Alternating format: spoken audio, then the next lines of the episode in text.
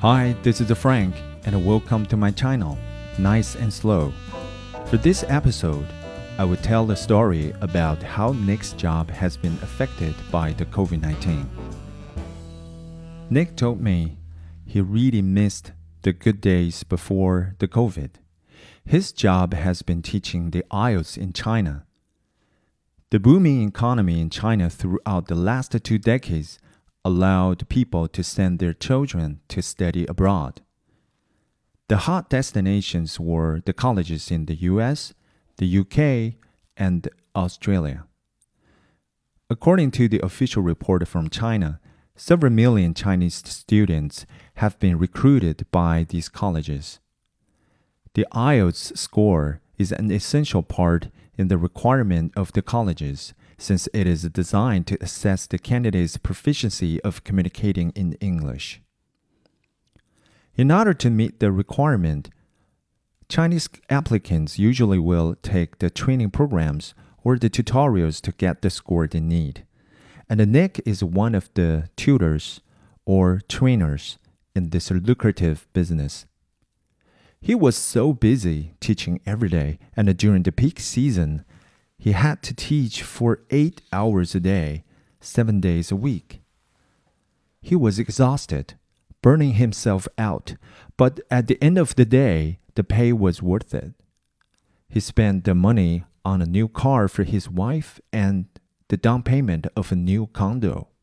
He also paid for his daughter's kindergarten, piano, and dancing lessons.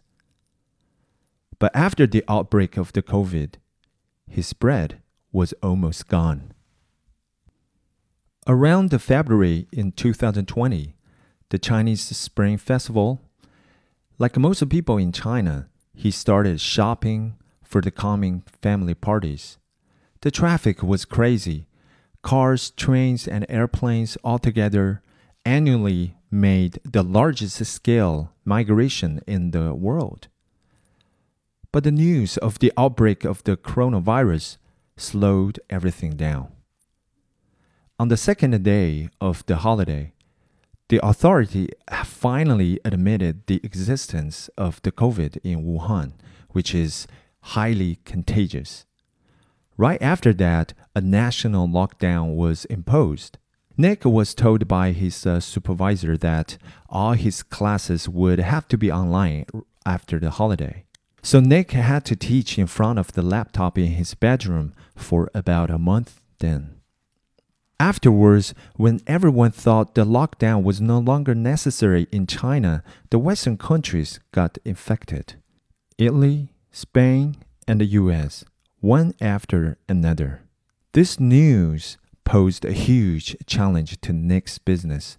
A lot of parents in China became reluctant to send their children abroad and some even gave up the whole plan. The instant decline in the number of the students devastated the IELTS training business. Nick only earned one third the salary compared with 2019, the year before the COVID. But he still has to pay for the mortgage and his daughter's preschool. It is, trust me, really tough for him at the moment. Recently, the school where he has worked for almost seven years started to downsize, while some of his coworkers had to resign. Although he saved his job, he is still under overwhelming pressure and anxiety. What will he do about it?